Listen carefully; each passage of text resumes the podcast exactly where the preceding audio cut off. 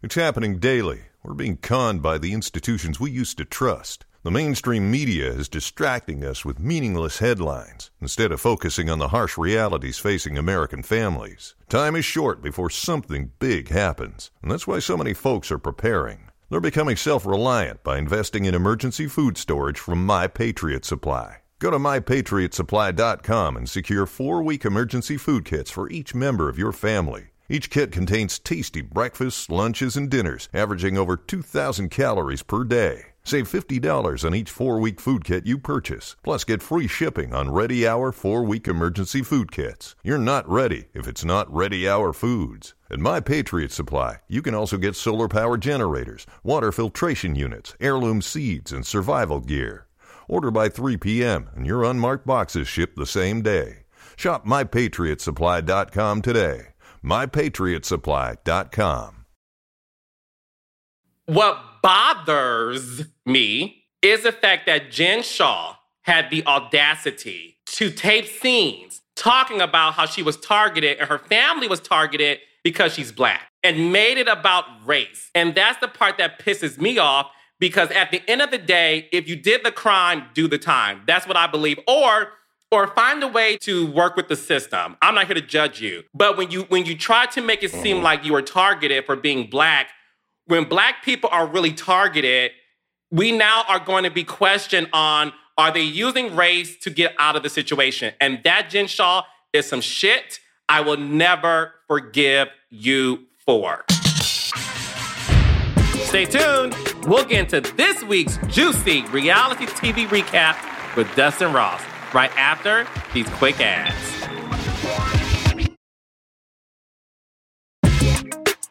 Welcome to Reality with the King.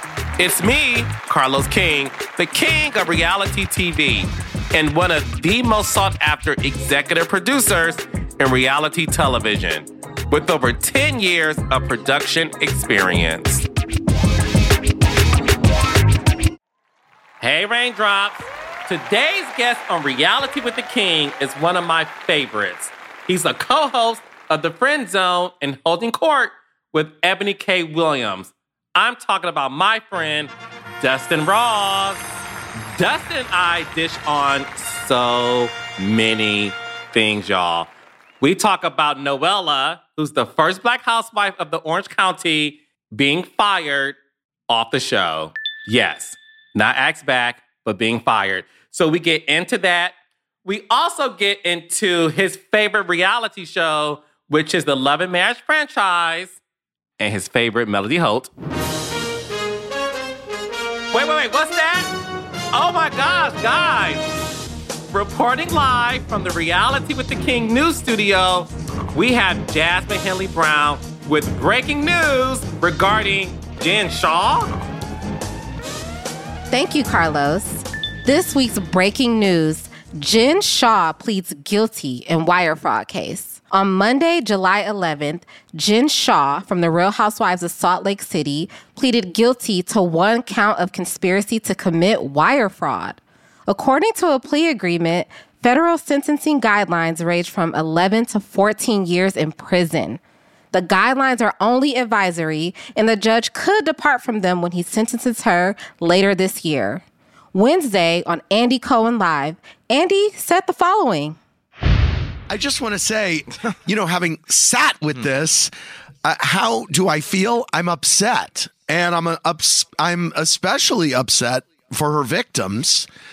I'm upset that she lied for so long and claimed to me that she was an example of someone being wrongly accused. If you remember sitting there at that reunion and she was so dogmatic about it that I felt, okay, you know, let this woman have her day in court.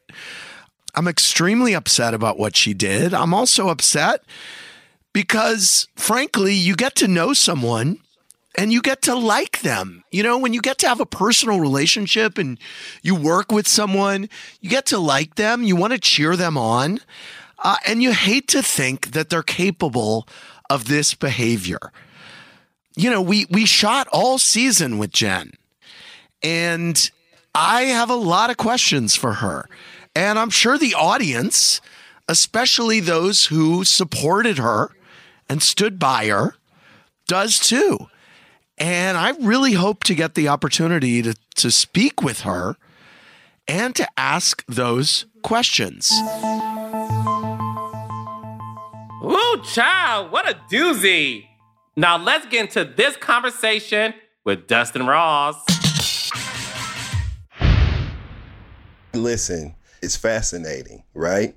And and and I believe wholeheartedly that she is the center of the New the Salt Lake City housewives. She's the force multiplier. She is. She's the reason to watch. She is absolutely the force multiplier in that series. And this does nothing but add to the the fascination of Jen Shah. That's what this is. This she is literally playing the game right in front of our faces and it is fascinating to see. So if we wanted a personality that's interesting, if we wanted a story, damn it, we got it, Carlos.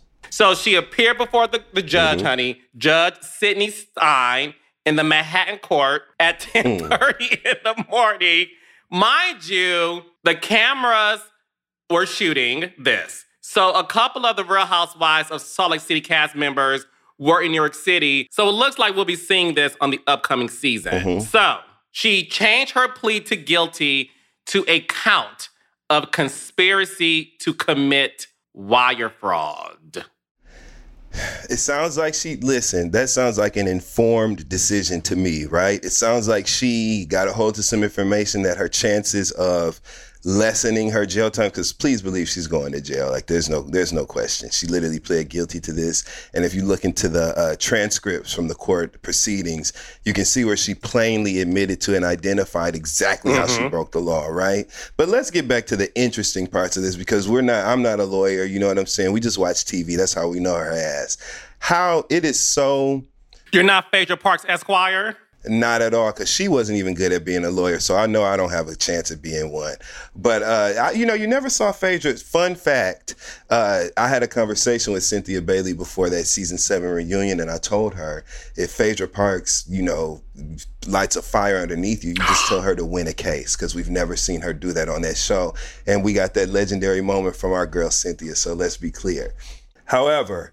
Um, you know, I, I definitely feel like it's so Jen Shah that the trial took place in New York City, right? That's so Jen Shah. She had to come to New York City for this high profile trial. Some of the housewives came, the cameras were rolling. Carlos, this is the stuff that that dreams are made of as far as the viewers are concerned. And Jen Shah understands the assignment. yeah, not a dream for us. Okay? Because we ain't we ain't in front of the bench. Okay?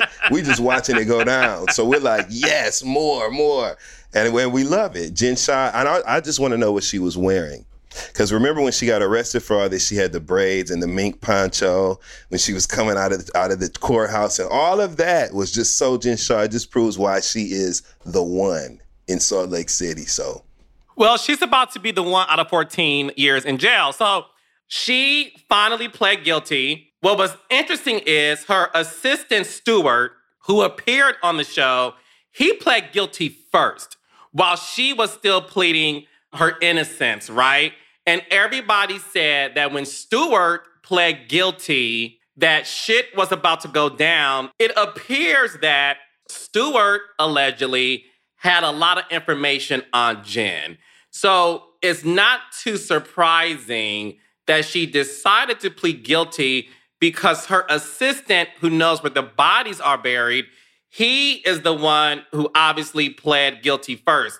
Well, I've learned in my years um, being around lawyers and watching true crime is you oftentimes make a deal with the courts in order to take down the big honcho. So in this case, it appears that Jen may have been the big honcho. Do you think that Jen knew exactly what she was doing and that she is not innocent in any of the things she's being accused of? Um, do I think she knew that there were some things going on as far as the business practices that she was involved in that were less than legal? For sure, for sure. Um, but I believe that Jen Shah, I think she was great in the position that she played. I think there is another, I think it's above her. I think there's another head honcho that she may even have been involved with taking down, which is why we got that 11th hour pivot from her where she pled guilty to all of the charges or whatever was against her. That happened right in the nick of time. Like within minutes of her having the option to change her plea, she did. And so I think that may reflect, you know, a, a bigger picture here that it's not just her at the top. I think there's someone else that she may have had some opportunity to kind of make her situation a little bit better if she was cooperating with. And then sometimes, you know, that's the way the deck is stacked against you. So I don't really think it stopped at her. I think it was a little bit above her. Um, but I definitely think she was aware that things may not have been the best. And I think she did her best to make sure they stayed out of the limelight. I don't know why she went on television, but, you know, she decided to. So here we are. One thing that a lot of people are asking is why do these reality stars who are allegedly committing crimes go on reality TV? Mm-hmm. And the question that someone like me get all the time is do you guys do a background check on these people? So let me explain to you guys how this works. When you sign on to be a star of a reality show, there is a background check done on you. So there could be a mugshot that comes up in case you have a DUI. There could be a situation that comes up of you committing, you know, a simple crime like shoplifting, right? So those things come up. Mm-hmm. Obviously, when it came to things that Jen Shah is being accused of, you're, you're not going to find that in a LexisNexis or a Google search. And what a LexisNexis is, is this system to where it uncovers pretty much your entire history being on this earth child, your social security number, the hospital you were born in, and the doctor who slapped your bottom. It's your permanent record they talked about when you were in school. It's on your permanent record. Well, that's what Alexis That's what that is. So no one would have known that. But the bigger question is you look at someone like Teresa Giudice, who I work with as well. And Mhm. what Teresa and Joe Giudice went through was obviously the uncovering of tax invasion and all the things that she was accused of and that Joe was accused of. You know, the the, the thing with Teresa is the fact that she served her time. You know, in that situation, I do not believe that Teresa knew what Joe was doing. That's my opinion. Mhm. I don't believe she knew. I think Mhm. she was a typical housewife who would sign papers in front of her because she trusted her husband. But when it comes to Jen Shah, what's interesting though is she really led everyone to believe, and this is the part that made me mad, and I want to get your opinion on this. You and I are both black men from Detroit, Michigan. Mhm. And we have seen a lot and heard a lot. And obviously, when it comes to being black in America, you are targeted oftentimes just based on the color of your skin. Period. Point stop. What bothers me is the fact that Jen Shah had the audacity to tape scenes talking about how she was targeted and her family was targeted because she's black and made it about race. And that's the part that pisses me off because at the end of the day, if you did the crime, do the time. That's what I believe. Or or find a way to work with the system. I'm not here to judge you. But when you when you try to make it seem mm-hmm. like you were targeted for being black, when black people are really targeted, we now are going to be questioned on are they using race to get out of the situation? And that Jen Shah is some shit I will never forgive you for. Yeah, I think it was definitely um, a bad decision to kind of hitch her wagon to something that is so serious and such a real problem uh, with with with literally um, deathly consequence to our community. I think it was not the best thing for her to do to hitch her wagon to that. And if I'm being honest, I didn't really. Now that we know and we're privy to her, you know, entering this guilty plea, right? Which that's what we know. What we know is that she entered a guilty plea um, and said that in the in the court trans you know transcription she said that she knew what she was doing was illegal right? So that makes me think back to the scene that she filmed with her mom. She did some sort of she made some sort of major financial decision to get the resources to support jen at least on camera um, with this case And so that those are the things, those are the areas where I'm like, okay, damn, Jen, now it, it's more than entertainment at this point. Now it becomes like an ethical issue or issue of your character, right? So it makes us it makes it difficult for us as fans to just do something as simple as rally behind her with support of, you know, we love Jen or whatever, a tweet or whatever. It's hard to even do that when you see that sort of dishonesty, you know, in your face like that. Um, so it'll be interesting to learn more information about this. I hope that whatever the best outcome is for her, she gets it. You know what I'm saying? Um, and yeah, it's just one of those things that's just cringy to to kind of see when you think about that part. Yeah, no, that was cringy. The fact that your mother gave you her retirement fund to help out her daughter, which we all know mothers Yeah. are the greatest creatures on this earth. Like they will do anything for their children. Yeah. But the fact that you will allow your mother to go through that, knowing that you were guilty of the crime that they were accusing you of. Not only that, listen, I don't care what anyone says. I am a reality TV producer and I, I, I could spot some fake shit from the real ones. When she Yeah. was parading around with those fake crocodile tears as she's wearing Versace and she's having on her Fendi and she's, you know, rocking the Gucci. You know, she did not come across as somebody who felt any remorse. One thing about Teresa, which is why I think a lot of people were on her side, is the fact that she showed remorse. Like, I really didn't know what I was doing. Mm-hmm. I was signing papers my husband put in front of my face. And even when you look at someone like Erika mm-hmm. Jayne, so many people mm-hmm. gave Jen Shah a pass because she's a funny character Absolutely. because she knows how to give you a funny soundbite. But when it comes to Erika Jayne, what's interesting is Erika Jayne is not accused of stealing from orphans or stealing money out of these people who had a case settled and they kept the money. She's not accused of that. She's accused of being the byproduct of this, but she's not accused of the person who actually did the crime. But people read her for filth.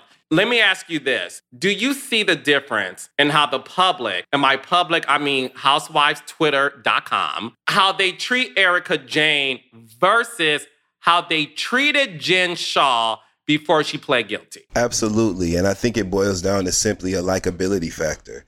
Erika Jayne is not a likable character on television. What what has made Erika Jayne a person of interest on Real Housewives of Beverly Hills is her willingness to have these sort of reactions that are um, opposite of the way she presents, right? So when we see this rich housewife of an older, wealthy man who, you know, exists within these spaces and communities, and then she mimics like the aesthetic of the black it girls, and she wears like logo heavy clothes. Is Erika Jayne a city girl?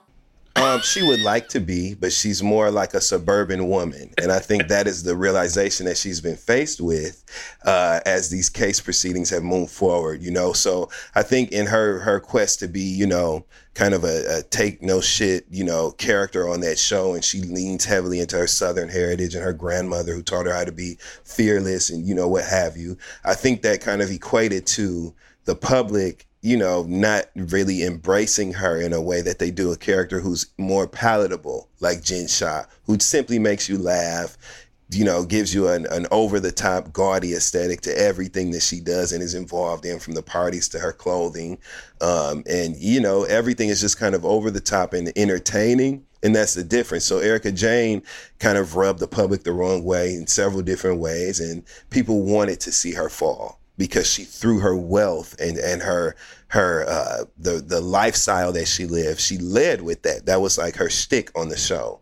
And so people wanted to see that crumble if it was not authentic. And unfortunately that's what we've been kind of privy to as this thing has moved forward. So i think that's why we saw a difference in the reception um, as they both entered into these legal situations that were less than favorable. Before she pled guilty, did you believe Jen Shah was innocent? No, if, if I'm being honest. you know I'm gonna keep it real, Carlos. No, I didn't. When I saw her, she was at a Latto concert um, during during all of this. Big Latto, the rapper who has a song with Mariah Carey. That one. Jen Shah was at a live show that Latto did, and she actually got on stage and was dancing and twerking with Latto. This is during this time where she's been, you know, um, underneath where these where she's been faced with these charges. And when I saw the way that she was living, to me it didn't offend me. It just came off as someone who was trying to have as good of a time as she could while she could. That's what it looked like mm. to me. And so once I kind of saw that and some of the things that she was doing, the places she was being photographed at, she was even at there's a bar here in New York, shout out to Lambda Lounge uh, in Harlem, black gay owned bar. She even fell through there, you know, and was photographed um, during this time. So Jen has literally been living her best life in the worst of times.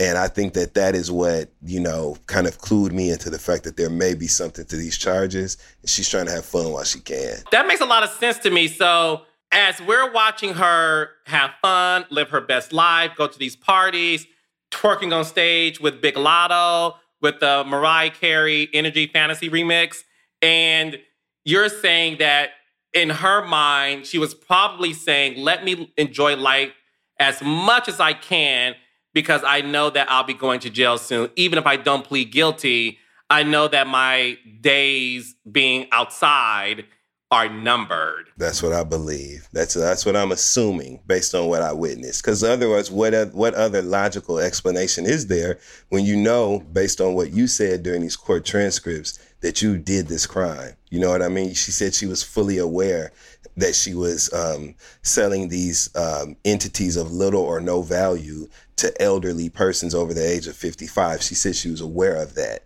So if you're aware of all that, to me, it seems like you did, you know, and I can't even say I'm mad at it. Because if you know you're going to have to to do the time, if you know it's coming up, then go ahead and get it all out while you can, you know, while you're able and, and free to. So, so closing out on this, at the end of the day, I'm going to say this too. There is no show without Jen Shah. And in my mm-hmm. humble opinion, just like when Teresa went to jail, the show was put on pause. Teresa is such a force multiplier that they put the show on pause until Miss Thing served her 365 days in jail because they knew, no shade, yeah. that Caroline, Jacqueline, Melissa Gorga, and the rest of them could not carry a show without Teresa. And that is no shade. When I look at the Real Housewives of Salt Lake City, I caught a few episodes of season one, and the only thing that drew me yeah. to that show was Jen Shah. She's a fascinating character.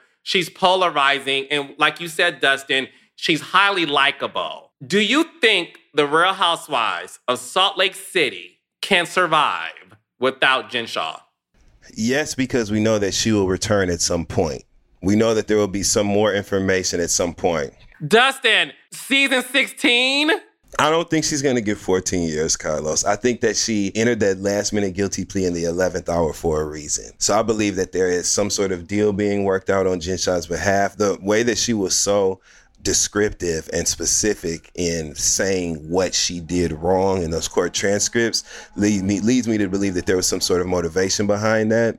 Um, money talks. I think I'm not um, opposed to the idea that their money came from somewhere else to kind of influence this and put her in a situation where they can get her back because it is such a, a big draw for the series. We don't know what what who moved what chess pieces on the board, mm-hmm. right, to get us here. But I do believe that the show can either go on pause, like you said, which would make the most sense to me if if we have a window of time that will allow that. If you don't think Jen Shah's getting 14 years, how many years do you think she's getting? Maybe she'll do two years of time and then get released after that. So, according to the transcripts, the judge told Jen Shah, Are you aware that you cannot dispute the, I forgot the, the number of months, but it equal to 14 years? And she said, I'm not going to dispute it. Because he said, that's the maximum that I can give you. Listen, we know that plea deals are made all the time. I'll be shocked if she gets two years. This is what I think. And it's the reason why Teresa got one year, because everybody thought that Teresa would get a couple of months, because obviously she truly did not know, allegedly, what she was signing. But they gave her almost the maximum, which was the year, because they wanted to teach her a lesson. That's what the court said they're trying to teach people a lesson because they don't want these reality stars or celebrities to get off so easily. So, and listen, I, I hope I'm wrong. I'm not I'm not trying to demand someone yeah. to spend a certain amount of time in No, jail. yeah, but I think because she's a public figure, I think because she's a reality star, and lastly, because she's a real housewife, I think they're going to send a message to people through her. And if you're going to put the Real Housewives of Salt Lake City on pause for 14 years, Yeah, well, they're gonna have to move on. Hopefully, they oh. bring Mary Cosby back, right? If we got rid of Jen Shah, let's bring Mary Cosby's crazy ass back. We can we can deal with more of her antics, right?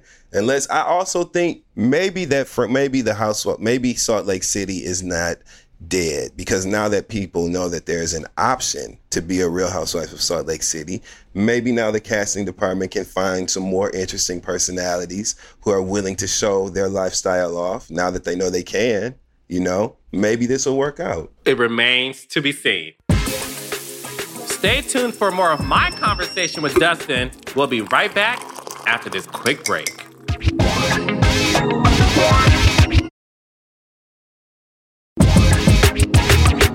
This is Reality with the King, and I'm Carlos King. Let's get back into this reality TV rundown with Dustin.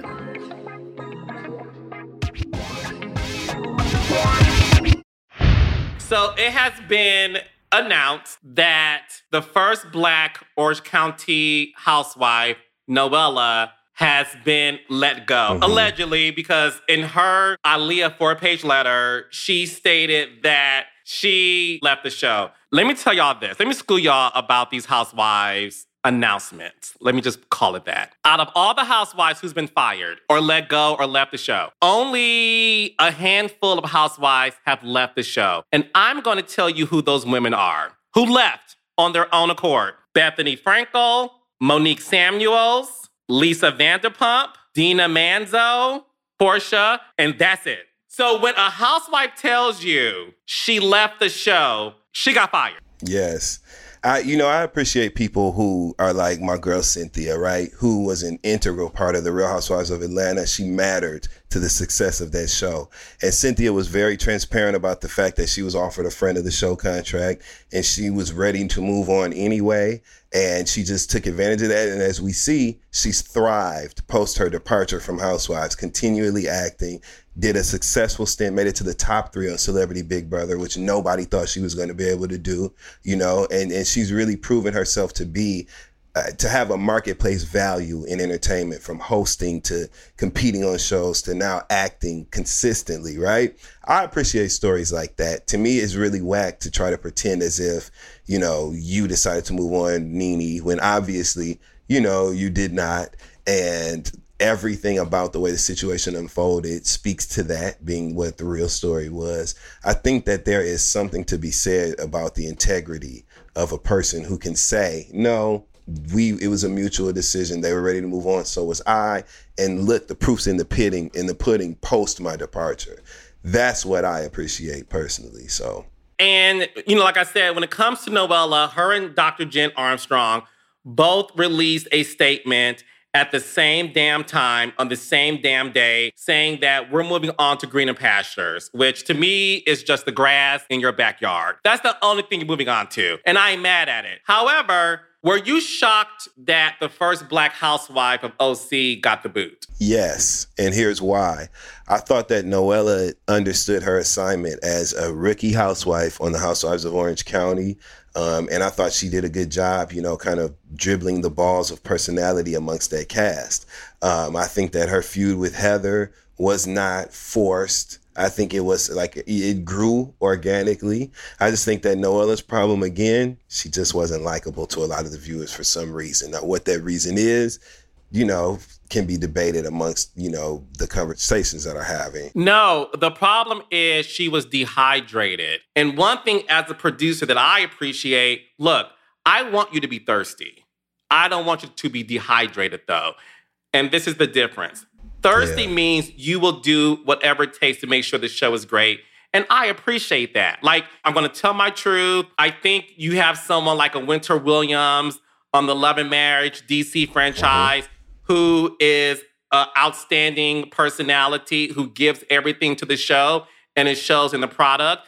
I think Noella should study Melody Holt. I think Noella should have studied um, some of those women who are naturally themselves and are great.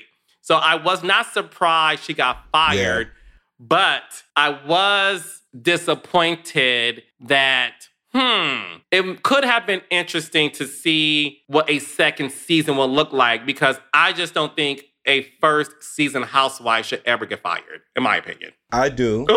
But I'm not a producer, right? I'm just a viewer. I do. Certain people, like to me, Shamari DeVoe.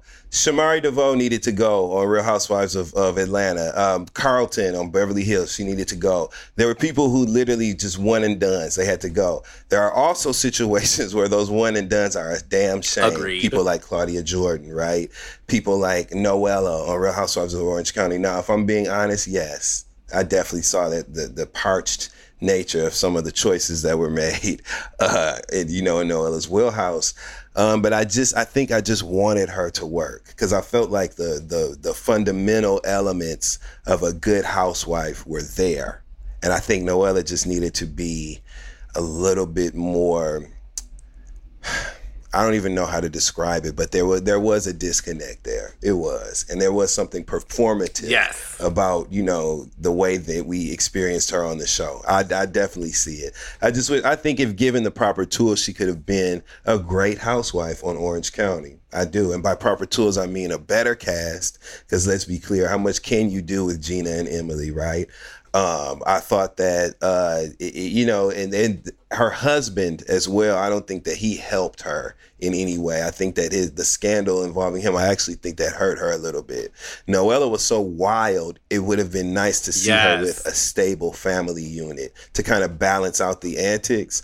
And I think that his unwillingness to participate in this situation kind of hurt her. So you know, they did my girl dirty, but whatever, you know, and she contributed to that with her her actions. Do you think Heather Dubrow is the cause of Noella not being asked back for another season? No, because I don't think that with I think that that there are other MVPs in the in the Orange County, you know, universe that kind of are more um, valuable to the franchise than Heather is. I think when you have someone like Tamra. Um, who's willing to come back and who we know can really be, she can drive that cast on her own, right? I think with people like that willing to come back, Heather Dubrow, while she has a beautiful home and a very rich, wealthy family, and her, I think her children are interesting. Um, but I don't think that she is like an anchor for the cast in a way that she would have that sort of influence to say, you know, her or me, or I don't want to participate if she is. I don't think Heather has that sort of pull. I do. You know what it is to me? You know, I think she thought Noella declassed the show, in my opinion. You know, I think she thought. Ah, I think she thought, look, I'm coming back on this show bringing my Nobu dinners, my Nobu chefs, Mhm. you know, to this franchise. Y'all had Kelly Dodd on it. She's not my cup of tea. I think Kelly Dodd is not on the show because of Heather Dubrow. And I didn't watch the shows past episode seven, so I didn't watch the reunion. But the clips that became viral was Heather's sort of send off message to Noella, where she said, If you and I get the opportunity to be around each other again, I think you and I would actually get along. And a lot of people took that as, okay, mama, you may be onto something in terms of Noella's fate. So, because of that, is what I believe. Again, am I always right? Yes. However, I could be wrong in this instance. The only point that I would like to make as far as that is concerned is that while Heather Dubrow's lifestyle is aspirational, right? Like you see these things in his wealth and the, like you said, the Nobu chefs in the home cooking these dinners and all those things.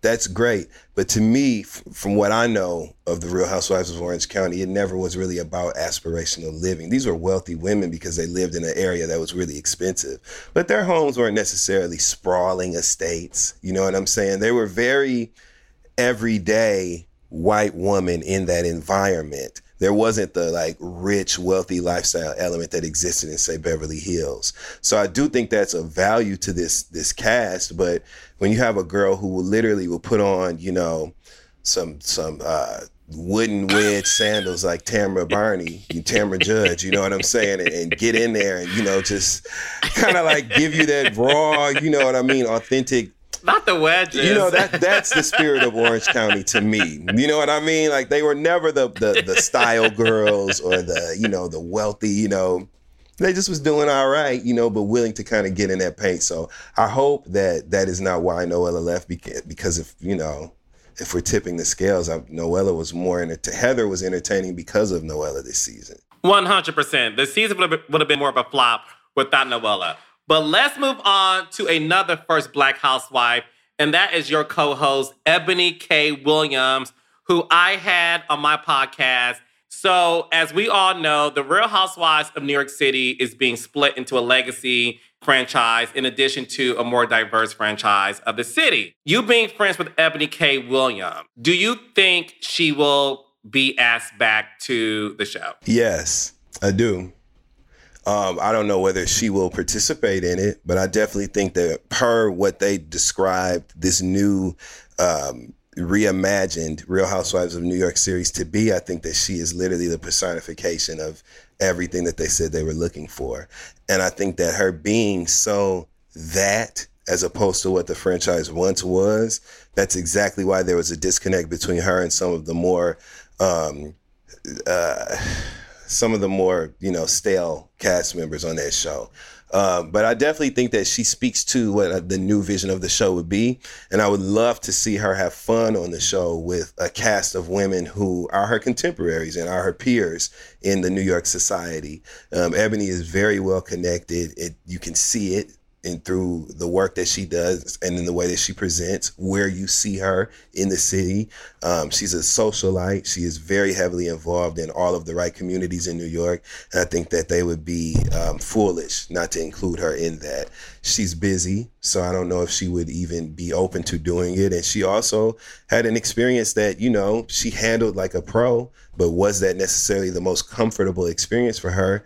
You know, with the fans from that season. So we don't even know if that's something she would be interesting in. Um, I would love to see people get to know the Eboni that I know. Let's talk about that because do you think that show represented the Eboni K. Williams that you are in real life friends with? Yes, in a way that she's a principled woman who is very much governed by a sense of right and wrong. She is very passionate about um, fighting for Black people in this country. Um, and she's literally done the work. She's an attorney. So she's done the work to be able to empower herself to do just that. And her work record speaks for that. So in that vein, yes, I know Eboni personally. So there's a comfort level of, of transparency that her and I have as friends, which you know you can only show so much of on television if given the opportunity to and i don't think that she was given the opportunity to show that side of her because it was much more interesting to watch her do this work to help these women who some were willing and some were unwilling to unlearn these really bad, you know, um, ways that they have had. Um, and so I think that that kind of eclipsed the fun, hilarious side of mm-hmm. That you and I both know. Um, and I think if given the opportunity, she would she would excel. And the people that got it, this Eboni's experience on RHONY 13 to me, if you got it, you got it. If you didn't, you just didn't. And you didn't get it for a reason because she was so um, clear and intentional with the conversations that she was having with those women. Um, it just was simple to me. And either you, you you were a person who found yourself uncomfortable in those situations, so you were turned off to her on the show, which I get, or you were a person who was like, damn, you know, she is really keeping her composure amongst the sea of women who I would be cussing out. You know what I'm saying? But she was handling herself very well. So I would love to see her let her hair down and be the E that I know she is um, on RHONY for the world to see. I think she deserves that. I don't think, especially since they did not have a reunion where she would have been able to answer viewer questions and really um, identify her reasons why her intentions behind some of the choices she made on this show. She was robbed of that. So I think it's only fair that she's given an opportunity to, to shine amongst the crest of women who she is more suited to be amongst. So yeah. And if she's not asked back, what do you think would happen? Nothing. I think life would go on, and she would end up on the View somewhere, or on um, a panel talk show where she can use her expertise and her charm and her humor to, to kind of woo the world over in another way if she so wishes to do that. Um, and RHONY, God bless the casting director to hopefully they get it right and find these dynamic women that you and I know exist uh, in mass in New York City. There are so many women who can make a dynamic cast, wealthy, connected, powerful, funny, smart, sexy, beautiful, interesting in general. There are New York City is populated with tons of these women, and I see them every day. Um, so if not, I'm sure they'll be able to do their thing. And much love to the show because no matter what, she still held that apple, and she will always be a Real Housewife of New York City, whether the audience likes it or not. So hopefully, we get to see her come back, and if not, she made her mark. Let's get into one of your favorites, the Love and Marriage franchise, because you love Huntsville and you also love DC.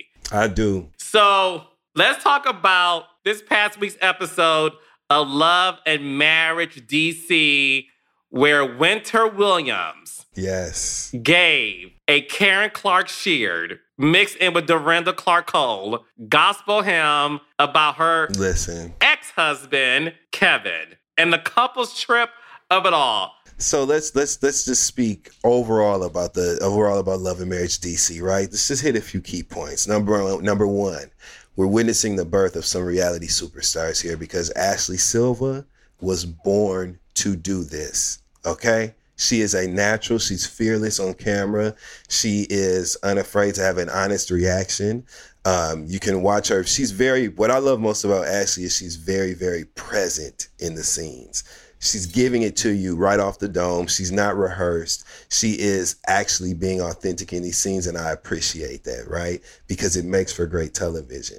To me, she's the perfect balance to a person like Erana Tyler, who is essentially a nice. She she is endearing. Uh, that's the scene when her and Jamie, her oldest son, were at the car lot, and she you know became tearful talking to him. That was some real black shit, black mother and son shit that we witnessed. That was real. Those were real concerns she had for her family, and it just it made her personal story valuable more than her having conflict with these women or whatever. Tasha is a great friend of the show, right? She's tapping in when as needed and giving us just enough. Winter Williams, I believe, and this is totally your call, but I believe next year Winter will be in the credits, in the opening credits of season two. Um, I, I, there is no reason. She has literally like danced beautifully across our television screens for nine episodes, right? Um, we're looking forward to episode 10, the reunion, um, which I, which she actually went live a couple of days ago and she was uh, she didn't really give anything away but she said just enough for us to know that there are fireworks ahead of us at their reunion i cannot wait Yeah, so tomorrow is the season finale of Love and Marriage DC. And then after the week after that is the two part reunion. The first part is going to air. And Dustin, all I'm going to say to you is it is the coldest winter ever at this reunion. i'm so ready. And we knew we expected that right? We kind of expected um, her to be the center or the nucleus of the conversations that would take place at the reunion but i can't wait to see just how fast this thing spins. Um, monique samuels is someone who uh, when when we met Monique, I love Monique. I'm a Monique Samuels fan, and immediately I identified the things about her that made her perfect to be on an ensemble reality television cast like RHOP and now Love and Marriage DC, where she's even more comfortable, right? But she wasn't my favorite when she was introduced on season um, two of RHOP. She grew on me and she grew, I grew to literally love Monique, and I was totally on her side in the season five divide. I was completely team Monique Samuels. So this redemption arc that she's getting, you know, leading this cast in Love and Marriage DC, I love to see it. Her and Chris are a beautiful black family with beautiful black children, um, and they need to be viewed. We need to see those little kids running across, uh, in the Serengeti out in Africa on vacation. We need to see all of that. We love it, right?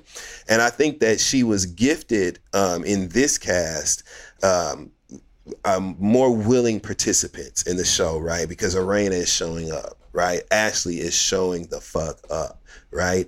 Um, and Monique is able to kind of exist in a way where she's not infallible. You know, she's not without um, fault on this cast. She's definitely been pushing certain buttons and, and, and flipping certain switches to keep the conversation moving.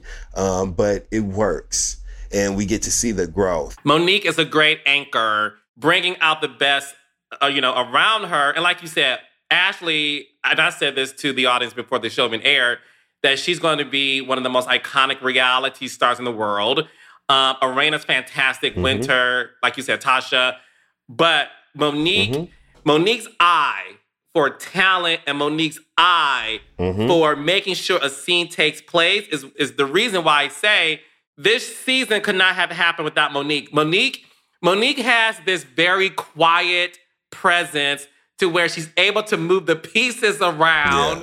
Monique is like, I'm the anchor, she's the bone collector, she's the messenger, she's the peacemaker, she hosts these Yeah. parties. Like, Monique is everything, and I'm so happy you Yeah. saw the intention of what I wanted to do with Monique on Love and Marriage, and that really was to show a different side of her. And yes, listen, there's always going to be haters, and there's people who are like, she talks to Chris dirty, which we do get into at the reunion.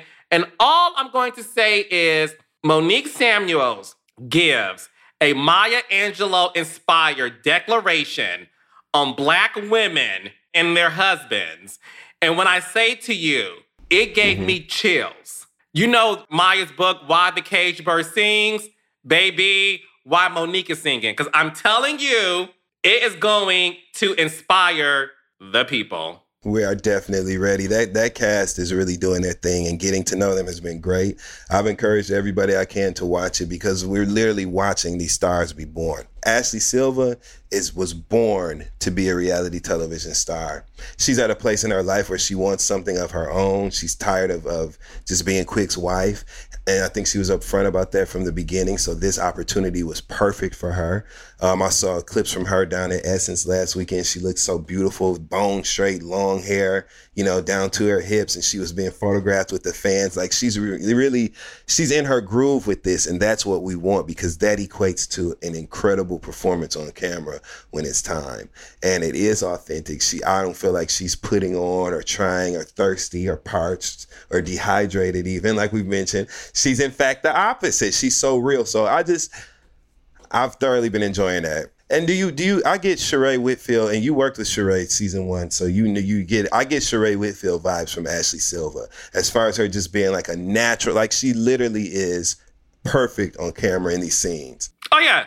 Ashley Silva was born to be a star, but it's sort of similar to when I met Melody. Melody was born to be a star and born to be on television. You're also a big Love and Marriage Huntsville fan. Yes. It's so funny because Love and Marriage Huntsville, we never watched, we didn't watch that show in the first season, you know, anticipating um, drama. It wasn't conflict driven.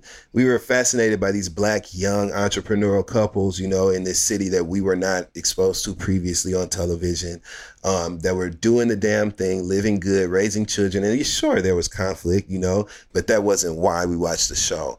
And so to see how these relationships, the stories of these relationships, to see them unfold, to see Tisha's growth, to see Letitia become much more um, self-aware as the time has gone on, you know, to now the fourth season, to see the dehydration of someone like Kiki who will come on this show and simply wants to be on the camera come hell or high water. Um, to see Miss Wanda inserting herself. Miss Wanda's playing a bit of a dangerous game to me, Carlos, because you can see people like Melody and Kimmy, you know, black people, we were raised a certain way. We just don't argue with older people because it's disrespectful, especially considering that that's someone's mama.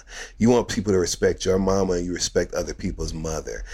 Miss Wanda makes it difficult because she brings herself right down to the ground floor level with the other cast members. And unfortunately, we end up with situations like we saw outside of the Madani uh, grand opening that that's coming up my one message, and I am a person who has been Team Melody host, actually Team Melody and Martell from day one. Martell has made it a little less, um, he's made it a little challenging to, to, to rally around him with support, right? As of late. But Melody, this is the Melody show. I love Melody Holt, and that's just the way it is. That's the way it's gonna be. She is loving Marriage Huntsville. This is her shit. Okay. Here's my thing Melody right now, Carlos, is having a Nene Leakes season six moment where she is not being kind to certain people on this show that I feel like she should be. And I don't want it to affect her and affect people's reception of her on this cast. Melody doesn't have to be as defensive as she has been lately with people like Kimmy, okay? And with other people who have offered up. Literal, Kimmy has been so fair to her and still has been a friend to her per what we've seen on the show and Melody is almost looking for and anticipating the other shoe to drop in her relationship with Kimmy, and it's coming off as less than likable for her. And I hate it so bad because Melody is a person who has done wrong in all of this. And I think that she operates from a space of, hey, let's not forget. I got cheated on. This nigga had a baby on me. I had to get a divorce. And now you guys are nitpicking my behavior, but some of them are really trying to be her friends. So I don't want her to go down that slippery slope of, making herself estranged from the rest of the cast. Still be friendly, still be in relationship with the people that you can.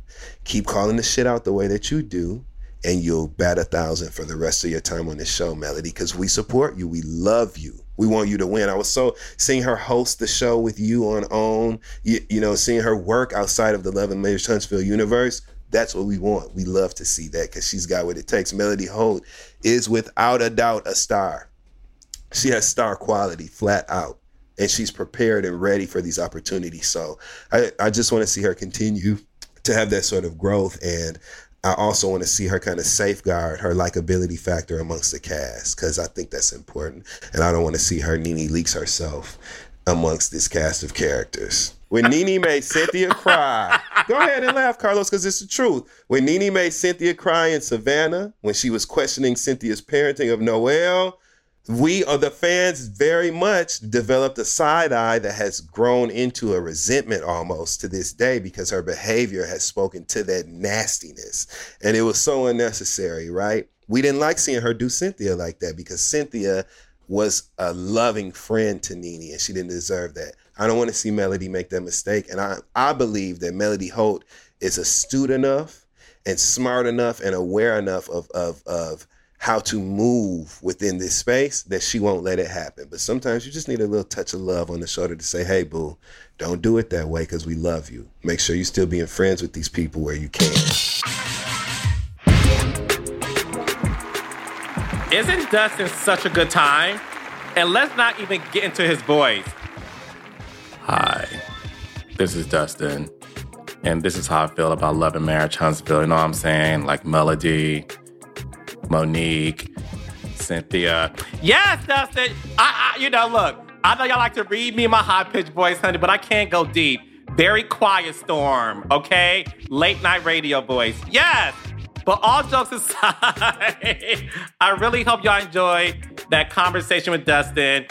It was so interesting to hear his take on Jen Shah being a city girl, but now she's going to be a prison bae. And I really do feel sorry for her. And it's going to be very interesting to see whether or not the Real Housewives of Salt Lake City can survive without her. But I want to hear from you guys, okay? Thoughts, opinions, reads about my recap with Dustin? Email me at realitywiththeking at stitcher.com or leave me a voicemail at 310 593 8188. Thank you for listening to Reality with the King. New episodes drop every Wednesday and Friday. Share, comment, follow, and subscribe to Reality with the King wherever you get your podcast. Visit realitywiththeking.com and be sure to follow me at the Carlos King underscore on Instagram and Twitter. Reality with the King is a production of More Sauce by Stitcher. It is executive produced by me, Carlos King, and Jasmine Henley Brown. We are also produced by Sierra Spragley Ricks, engineering and music by Marcus Ham.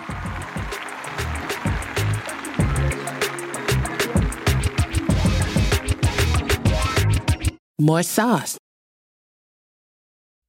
In the 1970s, John Todd burst onto the evangelical scene with a shocking tale. He claimed to be a former witch involved in a then unheard of secret organization called the Illuminati and urged Christians to prepare for a violent world takeover. First of all, the number one weapon in everybody's home should be a 12 gauge pump shotgun. Hear the amazing story of one of the originators of the modern day conspiracy theory. From Magnificent Noise and Sony Music Entertainment, this is Cover Up, the conspiracy tapes.